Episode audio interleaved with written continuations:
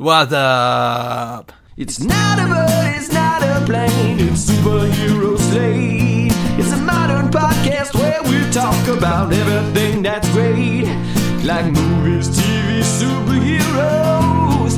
It's superhero slate. Oh yeah. Hello, everyone, and welcome to Superhero Slate, the show where we run down the latest superhero entertainment news.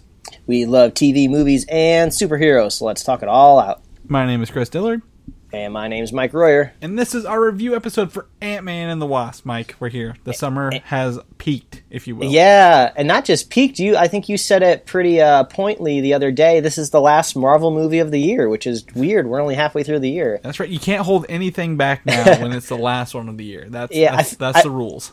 I feel like I'm expecting like a Doctor Strange in November or like a random Thor movie. I feel like those are the last two I remember kind of coming out at the latter half of the year. So Well, we're not- this we're like officially in the dry spell until uh, March. nearly a year away. We got like 11 months to go, right? Well, Mar- March. We have we have Captain Marvel in March, and then Oh yeah, Avengers that's is- right. So So it's like, not too bad then. Yeah, normally we're we're expecting the November to be that Captain Marvel slot, but now we're in for Captain Marvel in March, and then almost immediately, bam, Infinity War Part Two or whatever it's going to be called, uh, right after. But but we're not here to talk, worry about the future, Mike. We're here to worry about the here and now with Ant Man and the Wasp. Yeah, but I have a feeling the future might pop up when we start talking about uh, spoilers. But uh, we're going to go ahead and give you a, a filtered review off the top without any spoilers. And then a couple minutes in here, I think we'll start talking about the whole big shebang. That's true. That's true. So, Mike, what did you think of Ant Man the Wasp? Ooh, it's your turn to go first. I wasn't prepared, but um, so this movie is. I went into it with uh, the lens of seeing it as like a comedy movie because that's one of the few things I heard about the film before going into it. Because usually we do a pretty good job trying to avoid all of the rumors, the quick takes, and like the um, first impressions. So I was like, all right, this is a comedy movie. The first one was funny. I love Paul Rudd, so I got into that aspect, and I, I think that's probably the best. Um, uh, the best tactic for going into it because um, I feel like this movie gets caught up a lot on uh, technical mumbo jumbo to the point where you might have a character in there saying, um, uh, almost commenting on it, kind of like like how Han Solo might comment on the Force in a Star Wars movie. It's So, uh, quantum something. Oh, It's yeah. always quantum something. Yeah, so I, I thought that was almost a little detrimental at times. I know, like, uh, quantum mechanics and science is, is a very difficult thing to grasp, especially trying to tell an audience. And I'm not pretending like I understand it at all.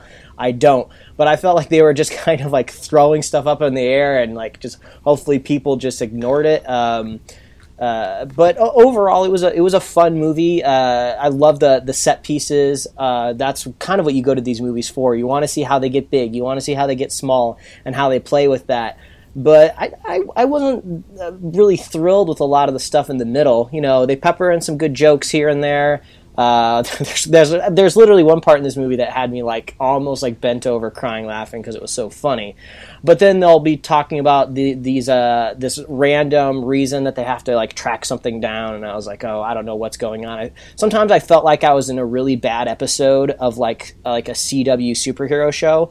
Uh, like the Flash or Arrow, when they just have to do like some techno mumbo jumbo to get something working, so they can find the metahuman in the middle of the city. We're gonna ping it off satellites and do these things with this quantum gyro thing, and we're gonna find it. And it's like, okay, whatever, you're just doing sciencey stuff. Um, but once we kind of got to the fun parts, I was having a good time.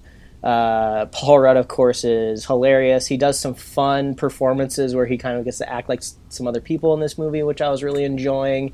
Um, but it, it, it was just definitely smaller scale, I guess, pun included. Even though it's not a pun because the scale gets bigger, so I don't even know if you can use that word anymore since he goes since he's technically giant man's out of the bag. Um, but I, I don't think I could. I don't think I would put this in my top three. It didn't blow me out of the water, but uh, I am glad we we do kind of circle back around slightly to the events that we see in Infinity War. So uh, you kind of get right back into the thick of it, almost like you're having a fun light time, and then uh, it's right back to the the tragedies that are happening in the MCU. So um, overall, I think the first Ant Man is a little bit more effective for me. Um, But yeah, Chris, what do you what do you, what did you think about the movie? I I think I'm going to swing the other way. I think uh, having watched the original Ant Man the day before going into this one, uh, I find myself on my phone quite a bit while that one's going on, and Uh-huh. this one. It's hard not to find a moment where there's not a smile on my face in this movie. I think it's fun. Like you, we mentioned, fun and enjoyable, and this movie is thoroughly fun and enjoyable. Now, we just came out of Infinity War, which does leave you feeling drained and worn out, and you're like, "Oh my god, what have I? What what has just happened to all these characters?" Well, Ant Man the Wasp picks up um, two years after Civil War. Uh, that way, you you find out what Scott's been up to since he showed up in Civil War two years ago. So this one takes place concurrently, like in our current time, kind of, and um what I, I really enjoy about it, I mean, I didn't get too caught up on the mumbo jumbo, but like the tech stuff, but it is a, it's, it's not serious, it's not heavy, it's a light kind of almost like a heist movie, if you will, throughout the whole thing, um, trying to outsmart other other people all going for the same thing, and and at the end of the day, there are more angles at this movie than I thought there would be just kind of watching the trailers. I thought there would be kind of a good guy versus bad guy kind of scenario, and they, they kind of threw some some twists in there, which was um, enjoyable. I mean, to not be again not be able to predict the movie going in. Um, overall, I think I like it better than the second one because this one is funnier more throughout. You're not learning about Scott trying to figure out what's going on with the suit. How does it? How is he going to be a good guy? Is he going to shrink or whatever? Uh, and then you know we do get to see you know them play with some scale and some scopes and stuff, and a lot of people are more comfortable with it. I think that makes it um, a more enjoyable time to see those things happen. And, and definitely one of the standouts is other than you know, uh, uh, I want to say Scott Lang is Paul Rudd being just hilarious. to everything he was just on the point with all of his references and jokes. Uh, Evangeline Lilly as the Wasp, I, I really enjoyed her turn in this as well, uh, more so than the first one being the business partner who's got to get in to make sure the shrinking stuff doesn't get out. I I, I don't know. Uh, I think Yeah, I do. the- I do. I was going to say I do have a question for you. I think maybe I'll bring it up when we get into uh, spoilers, but um, I have a question since you did watch the first Ant Man movie before you walked into this one. Um, I'm curious uh, about what you thought about the relation relationship between Scott and. Um, What's her name in the movie? Hope. What's the actual character's name? Hope. That's right. They said it like a thousand times. I don't know. So I'll bring that up here in a little bit. Okay, yeah. Uh, well, I think at the end of the day, the um, the the stakes are not nearly as high in this movie, Mike. I think you'll agree with that. Um, Yeah. Mm. Uh, the world is not at stake. Lives are really not overly at stake, even though they could have been several times. Um, it, it's it's not it's not as heavy, and and that I think is is beneficial to itself. Uh, it does, I think, you know, the big MacGuffin, or what I thought would be the big MacGuffin here, and, and we'll talk about this later, is the return of um, uh, Janet Van Dyne, and I think that's maybe one of the weakest points of it for me. Um, is that it, it- her when when she shows up and and you know I won't spoil anything, but like it's just not nearly as um effective as the rest of the movie uh, when it, when it, when it all comes together, I guess. Uh, but I mean, so I guess it's a good and bad thing. The movie is very simple, but that's good because I didn't need an overly complicated Ant Man movie, and that's also bad because it there is a lot going on here, and they just kind of gloss over it for everybody, so the pace keeps moving. Like Yeah, said. I, I don't I don't know if I would use the word sophisticated when describing this movie, and I don't know if really it needed to be. Um, but I, I think if it, I, I don't think this movie would be made if it wasn't funny. But if the movie wasn't funny, I think it would definitely knock it down a few pegs for sure. So, um, but would you recommend it, Chris? Before. Oh, we I, I into definitely spoilers? would. I mean, I think I think this is something you got to see on the big screen um, because you're going to see little things and big things and size changes. Uh, whoops, uh, all over the place. And I think this movie is something you need to see in theater. Um, I would, you know, say watching the first Ant Man Civil War, then this is okay. I just watched the first Ant Man. Uh, if you've seen Civil War, you kind of know what goes on. But I mean, there, there's a little bit of homework in this. But I think I'd recommend it wholeheartedly. Mike, would you? Uh, yeah, I mean, uh, I think at this point in time, like, how many movies are we in now? How many of these have they made? It's been going on for 10 years. 19 We have to like something? 18, 19 now. Yeah. It's hard not to recommend any of the Marvel movies. Uh, off the mic, we were just talking about, like, kind of the Rotten Tomato ratings for these. I think it's still easy to recommend almost any Marvel movie just for the sake of being part of a whole giant universe. But sounds like we're really bumping up into spoilers that we want to talk about here. Yeah. So, Chris, I think it's time to raise the veil. All right, so um, I, we're, here we are. We're in spoiler territory now. Just as a warning, and I would I would almost title my review for this, Mike, if I had the chance. That um, Ant Man the Wasp reveals very little about the MCU, and very little is in quotes because uh, it does go very very small in this movie in, in terms of quantum realm. But uh, Yeah. what- what's the question you had before I forget? I don't Oh, well, I was the question here. Well, I was going to ask since it's been a while since I've seen the first Ant Man and the Wasp. I, I or the first Ant Man. I, I, I know that Hope and Scott kind of romantically kind of butted up a little bit in that first movie, but since it had been so long since we've seen that kind of relationship come back together, I, it wasn't super believable for me in this movie.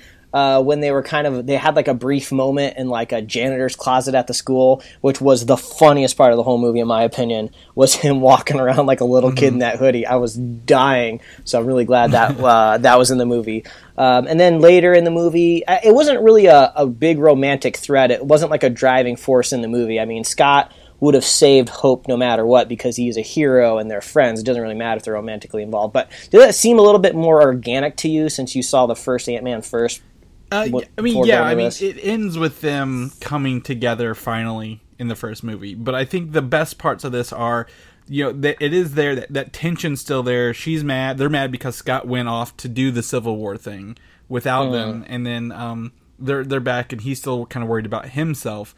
Um, and I I just think um, the uh, Hank Pym's interactions, like, would you stop staring at my daughter for like five seconds so we can get this done, kind of thing, was the the right kind of I don't know. It broke up the tension a little bit without making it overly oh googly eyes for the wasp and the Ant Man kind of thing to me. It, I mean, it didn't feel bad. No, I, to me, that's Yeah, well- for. Well, speaking of uh, Michael Douglas and Michelle Pfeiffer, uh, Marvel and Disney have uh, almost perfectly executed this software and engineering to de-age people. I mean, man, am I looking fo- forward to uh, Miss Marvel now? Uh, Captain, or Captain Marvel, Marvel, please. She's, to see she's military rank now.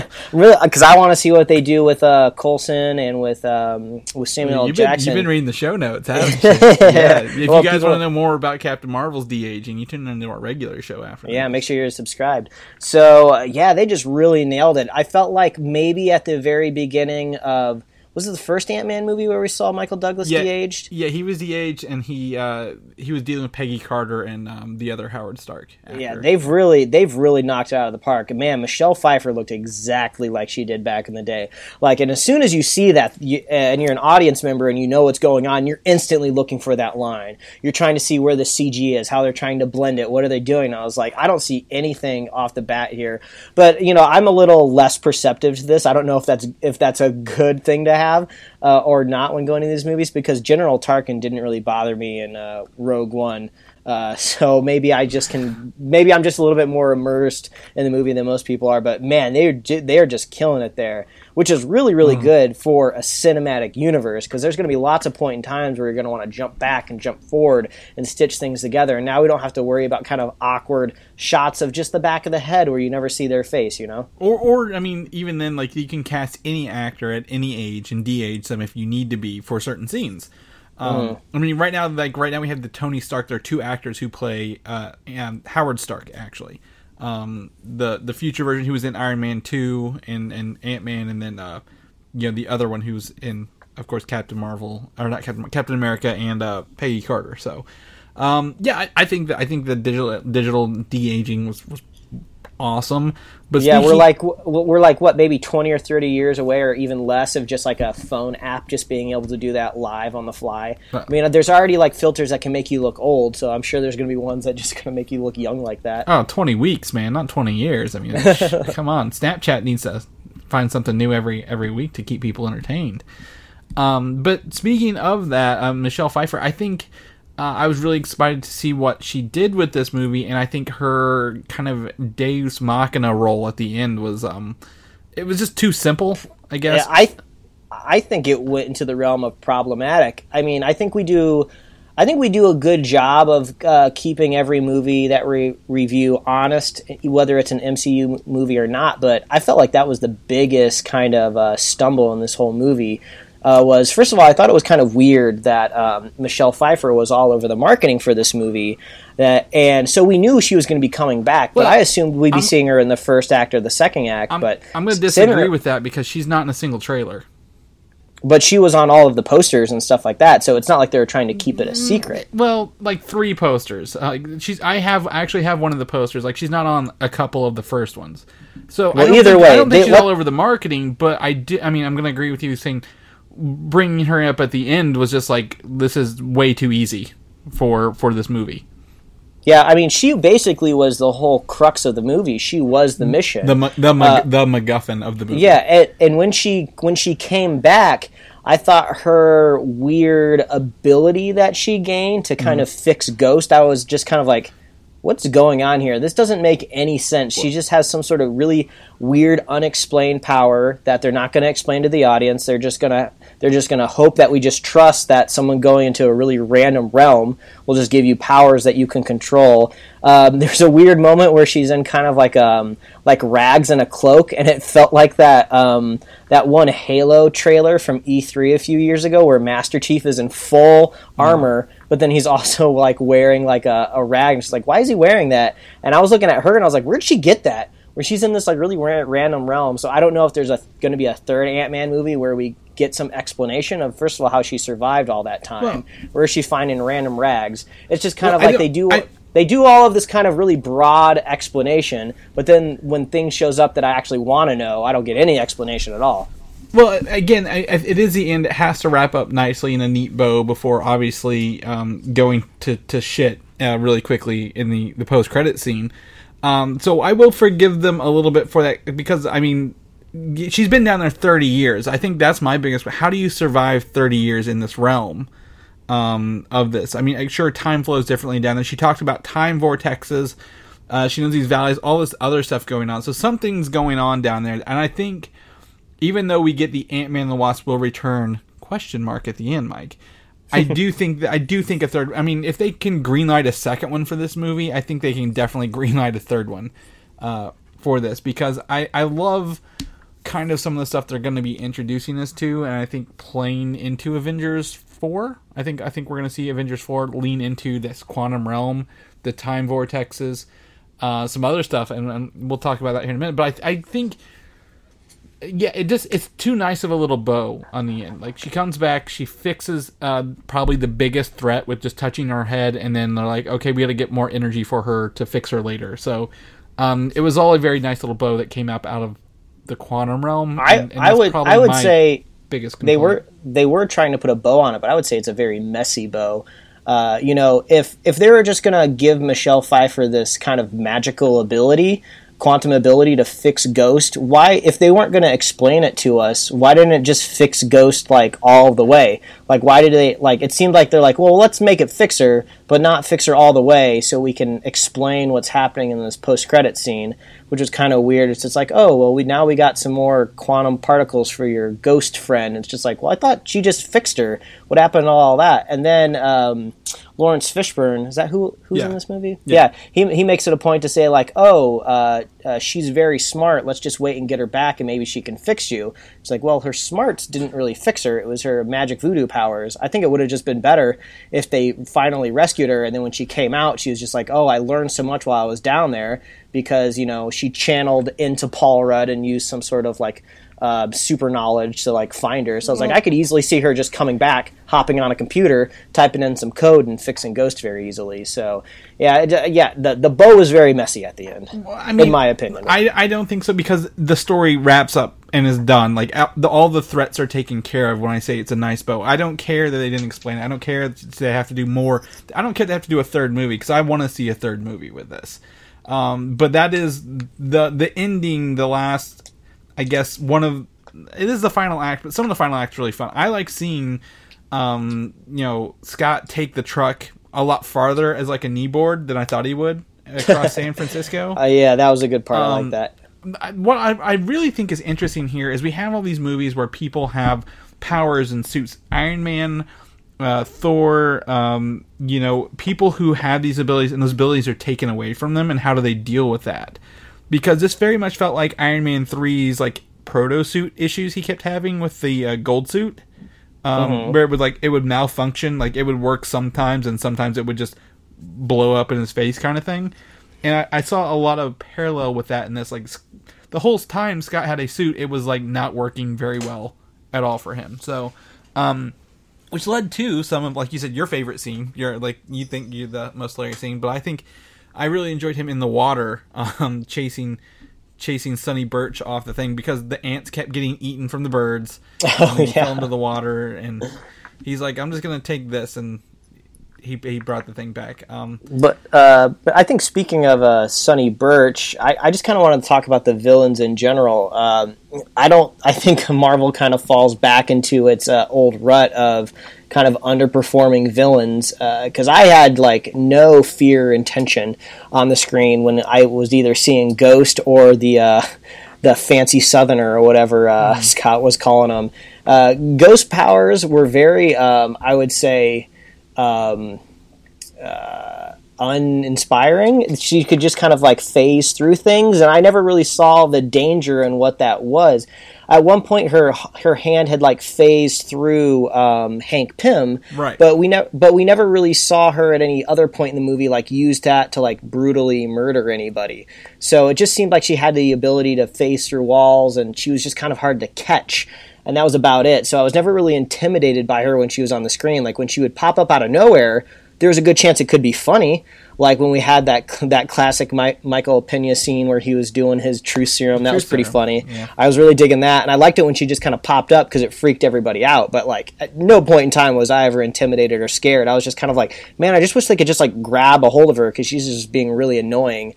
So um, it, it, it would be nice if maybe in a third Ant Man movie we could have a little bit more, maybe impending doom, something that they were maybe a little bit more worried about. Um, so I was a little disappointed by the I'm villain. gonna go again. uh, This is what I said. I don't think the stakes need to be high because we just had a world-ending death catastrophe movie. Well, yeah, I'm not saying Ghost needs to necessarily want to destroy the world. I think I think her basically trying to kill the mother is, is stakes are just fine, but like the villain and just like the power set, like they're just I don't know. She never really seemed like a threat. It's like as long as you just don't let her touch you, uh, and even if she did, we didn't even really see what she would have done. So yeah, there's nothing Well- really uh, scary there. But but that was also explained like you know Bill Foster would not help her if she killed anybody. Like that was like she used to be a mercenary like spy person who would kill. Um and they he was like no if you kill anybody I will not help fix you and you will die. So I mean that was a, a little balance to that. Um I thought they were going to be I thought she was going to be his daughter, I guess at um Yeah, that was- revealed him, but they yeah that's do that. really confusing because since she was um, since she's mixed so Mm-hmm. she you know so her parents are of different races when they started showing that flashback and they were showing like that bald white scientist and i'm like wait that's her dad i'm getting really confused especially since we met lawrence fishburne first i don't know if maybe there was like a quick shot of like a photo on a mantle somewhere that i missed where it showed her two parents but i was yeah i was really confused in that whole cutscene i was like what is going on here Yeah. Um. One. I think one thing that also doesn't it doesn't bother me. I just don't get it. Is um. Scott's daughter Cassie, and then like her mom and and her husband. They're all like one big happy family, regardless. And I was like, that's. I don't know. I mean, I'm sure there are divorced families or you know split parents who don't you know who who act like that. But I was like, they're a little too lovey on Scott, I guess, at the end of all this. Maybe because he saved the world in Civil. I don't. Well, saved fought Iron Man in Civil War. I, I don't know. What do you think about that one? Yeah, I, that's the thing. I was kind of hoping um, I would get a little bit more clarity, but uh, maybe this is just. I guess it wasn't helpful for you since you watched the first Ant Man movie ahead of time. Yeah, that was the big drama point in the first movie, right? Uh, because there was a, a new man in her life, and he happened to be a cop. So I don't really know what was going on there. Well, he wasn't. He wasn't he- new in the. mo- He's not new man in the movie. He's been around a while in the first Ant Man. It's just Oh, he was. Yeah, yeah, like they, they they all knew who he was, but like this time, like they were like, hey, you know, get a job, like your work. If you get a job, you're fine, but you know, until then, you're kind of on watch. And then in this Yeah. one, they're all like, oh God, Scott, we love you. Feel better soon.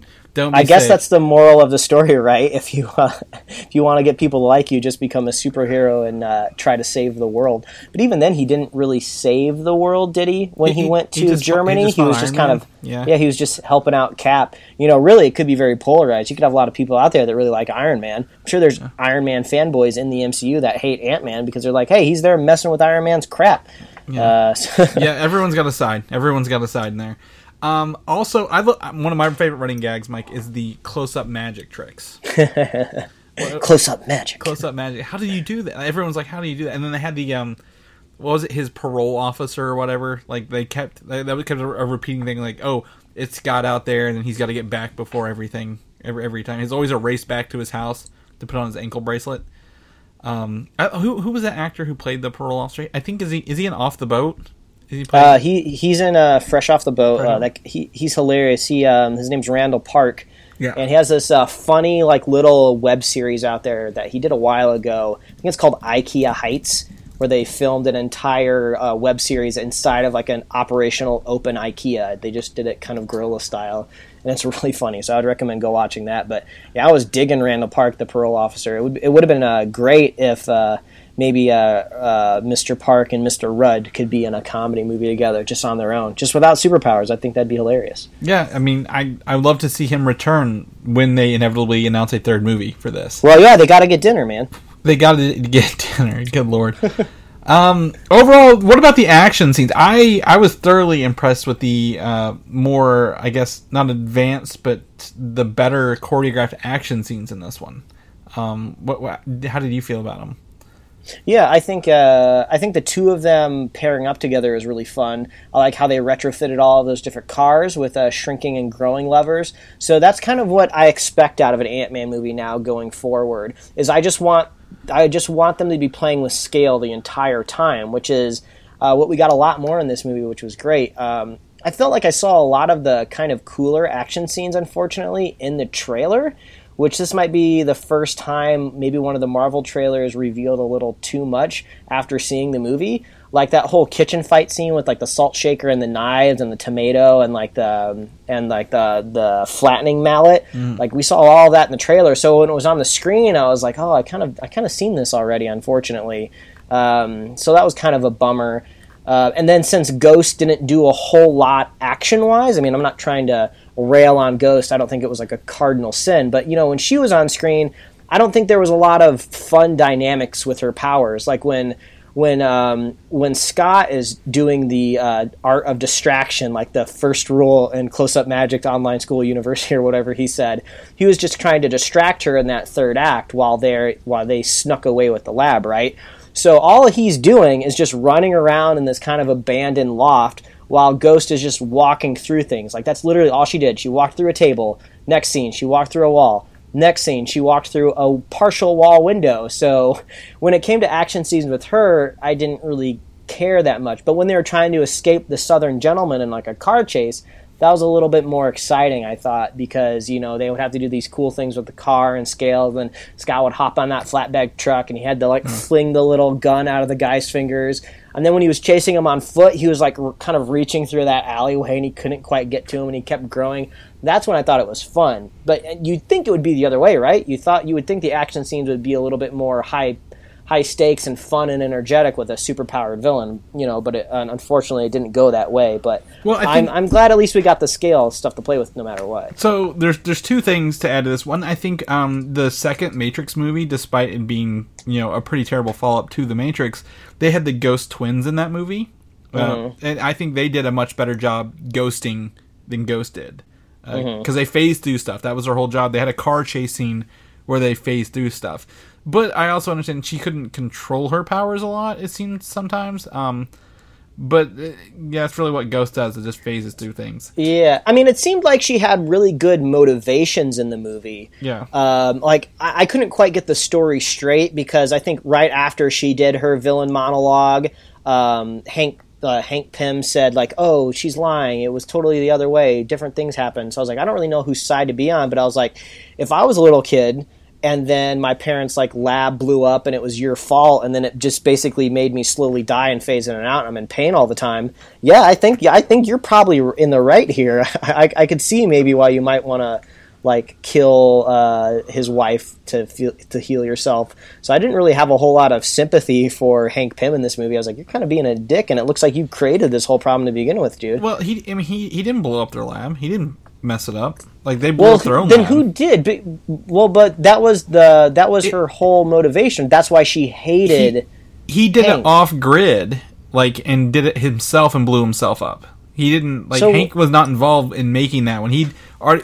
This, this is like Iron Man two all over again, where they kicked off Vanko's father, so he decided to make his own little, um, you know, I guess uh, arc reactor. Uh, I think the story here is you don't take villain notes from Iron Man two. yeah, well, like, well, um, that's what I'm trying to say. Like, Hank Pym had nothing to do with this blowing up at all. This other guy went and made his own quantum tunneling device, and then it blew up because he didn't make it right, um, and gave her the powers. Well, I mean, but I, I mean, I agree with you. Like, her her motives were, were okay. Like, it's like it's like either she can die, or or we can bring her back, and maybe she can fix me. Like, I can live, and she can die, and she's been gone 30 years. So what's the point? Versus, so I mean, I get that. But the other thing is, we're very we're taught very much in the first movie. If you use the Ant Man suit without the helmets, you go crazy, right? Mhm. How do they continue to shrink people down in cars, like at the drive-in movie theater thing, and like how do they keep them? Like they were just shrinking things left and right with little blasters.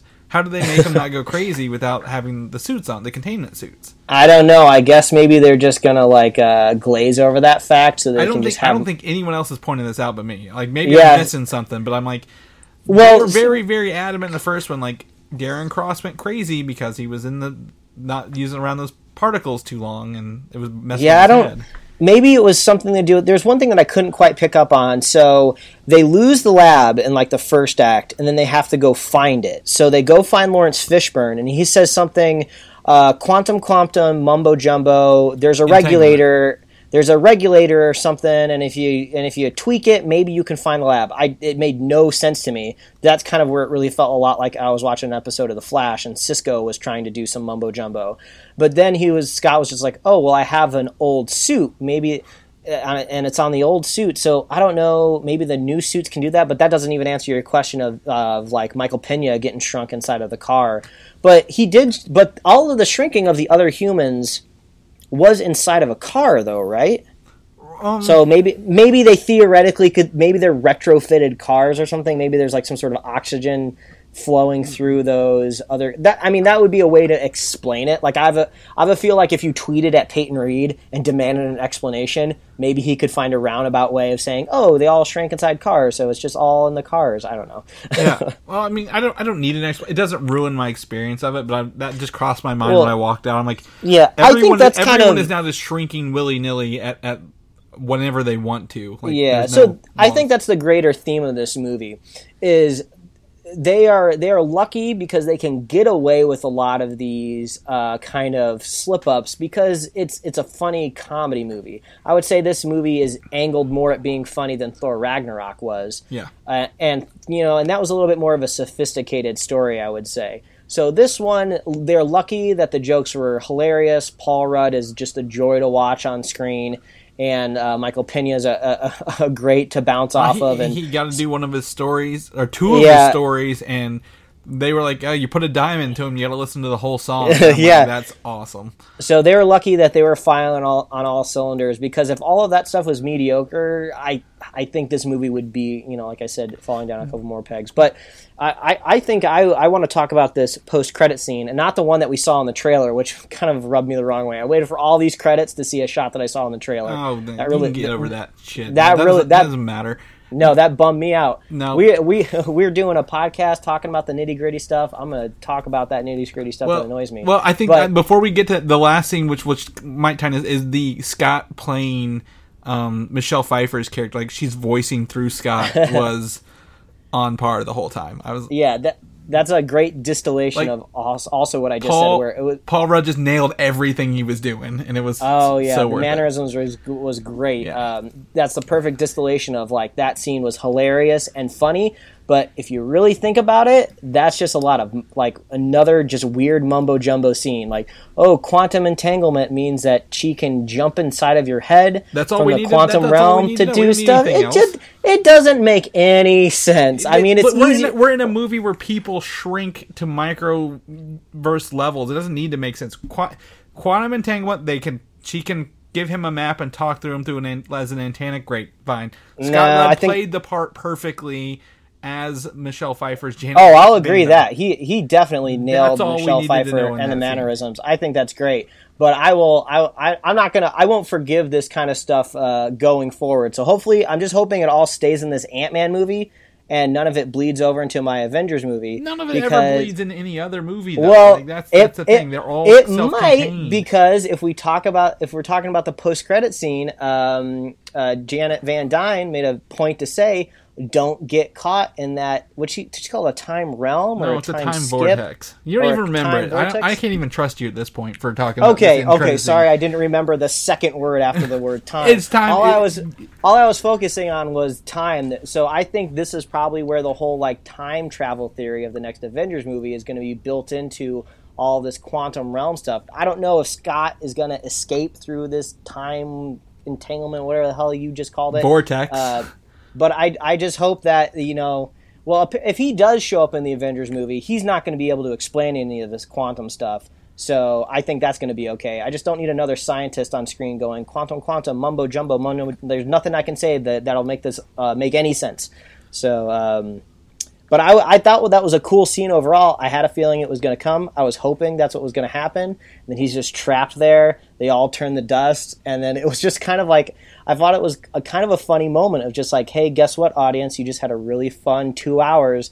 You know, just laughing at all this silly stuff. You got to see Paul Rudd act like a woman. Wasn't that funny? Oh wait, everyone's dead now. So I thought that was really funny. just the juxtaposition of the two themes. only half the people are dead, um, and just so happened ha- three out of four of these people died, while Scott is in the realm. Uh, we- when we don't know, we don't know how he gets out. That's that's a, definitely a big question mark at the end of this. Like, is he going to use these time vortexes? Is there? I mean, I guess um, the Hulk is still alive, right? And Iron Man is still out there, and I think that's all our scientists left.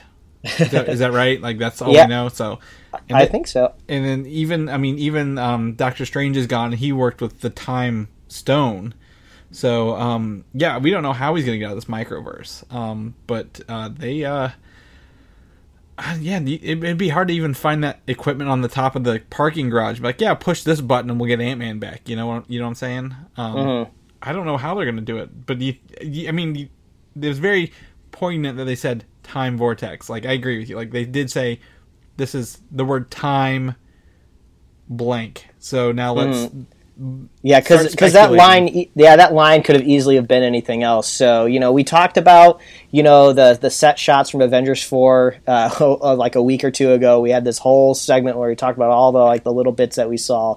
But yeah, maybe that's where this comes from. It makes sense. You know, you don't have a sorcerer really around. You don't have the uh, Eye of Agamotto anymore to play with time. You know, that's stuck on the Infinity Gauntlet. You got to get that from Thanos, and I don't think that's going to be easy because he can just like power Jimmy in the face, even if you can manage to find him on whatever planet he's on. if so his arm's not all torn up.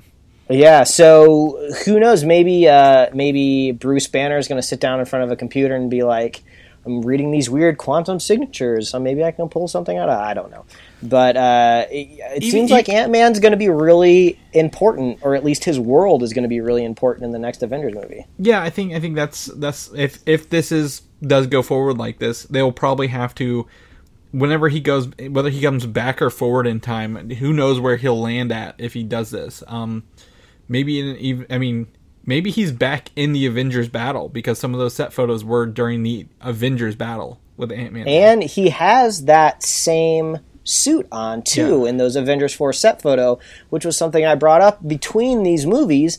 The heroes always get a costume refresh. You know, it just it's just a thing that they do for the films, and his suit looks exactly the same as like he's been trapped somewhere and then he just shows up. So Yeah. yeah, I'm really curious how this all hooks together. Yeah, I mean that would be it would totally throw things for a loop if he got thrown into the Avengers um, movie as Ant Man. Um, but he also does not know anything about Thanos or why people disappeared on him.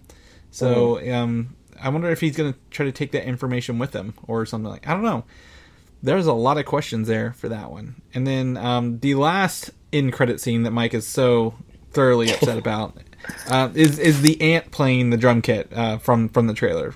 Uh, we saw Scott play it, you know, a couple times throughout the, the movie, and then the ant, ants just playing it. But I like the this. I mean, although half the people are gone, this felt like everybody was gone in this city, and um, I, I like That the, is- the was it the the emergency broadcast signal? And, Yeah, the and there was, like, maybe a was really siren. really weird. Yeah, that's the that's the one little bonus. I'll obviously you you can't you know really put that subtlety in the trailer. You know, just the ant part was in the trailer, but I did like that because that's what I've been craving since the end of uh, Avengers: Infinity War. You know, we knew we know Agents of Shield isn't going to come back until after this is all wrapped up in the summer next year. Uh, Captain Marvel is set in the '90s, so that's not going to deal with the ramifications. You know, we've just been craving just anything we can get of what happens after that finger snap. So it was kind of interesting to see that the world is not going to go on like normal. There is going to be just crazy, just there's going to be gaps in every other place that you look, and there's going to be warning signs, Yeah. sirens. People are freaking out. I would love to see like a Marvel. I would love to see like the Marvel one shots come back or something, and then when uh, Ant Man comes out on Blu-ray, maybe we get a one shot of what it's like to live in this world. You know, just like you know, five. Just give me like five crafted minutes of filmmaking of just what it's like to live in this like post snap world. It doesn't even have to be any heroes in it. It could just be like maybe a agents of Sh- a, a retired agent of Shield that just like living in Florida or something. I don't know.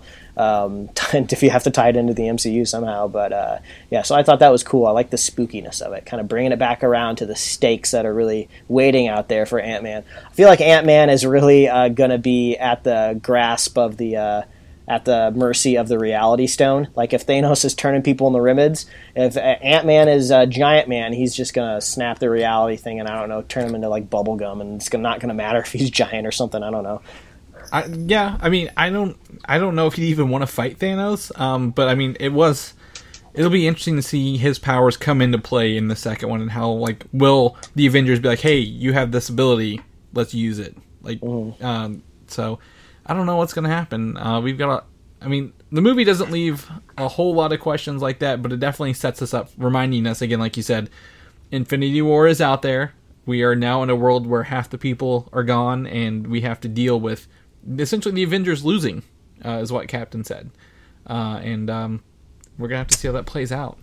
Yeah, this kind of feel it feels like a boutique Marvel movie. It's just like it doesn't really live in the greater threat of the MCU. It's just kind of this side, just fun movie, just doing a lot of weird stuff. You know, there there's some issues here and there, and I look forward to going uh, the months forward arguing with you constantly about the the quantum science of this movie because it's just going to be fun because I love how juxtaposed we are on the matter. That just makes the podcast more fun for me. I like it when we're not agreeing on stuff.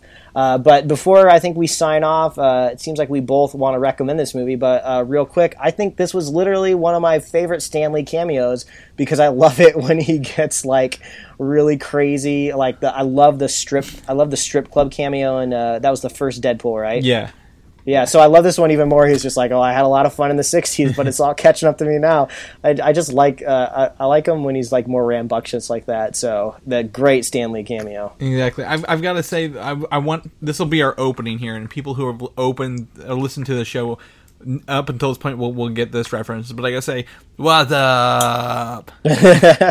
Don't you remember that old classic reference? Yeah, what was up? No, okay. So I, I just, I just, I, I don't know. Michael Pena was just on point. I'm glad they gave him a little more to do in this one. So uh, it was, it was pretty, it was pretty entertaining. So, uh, yeah, I- I'd recommend it. I think if you watch the first one, the first one's utilitarian. It's like we have to introduce you to Ant Man.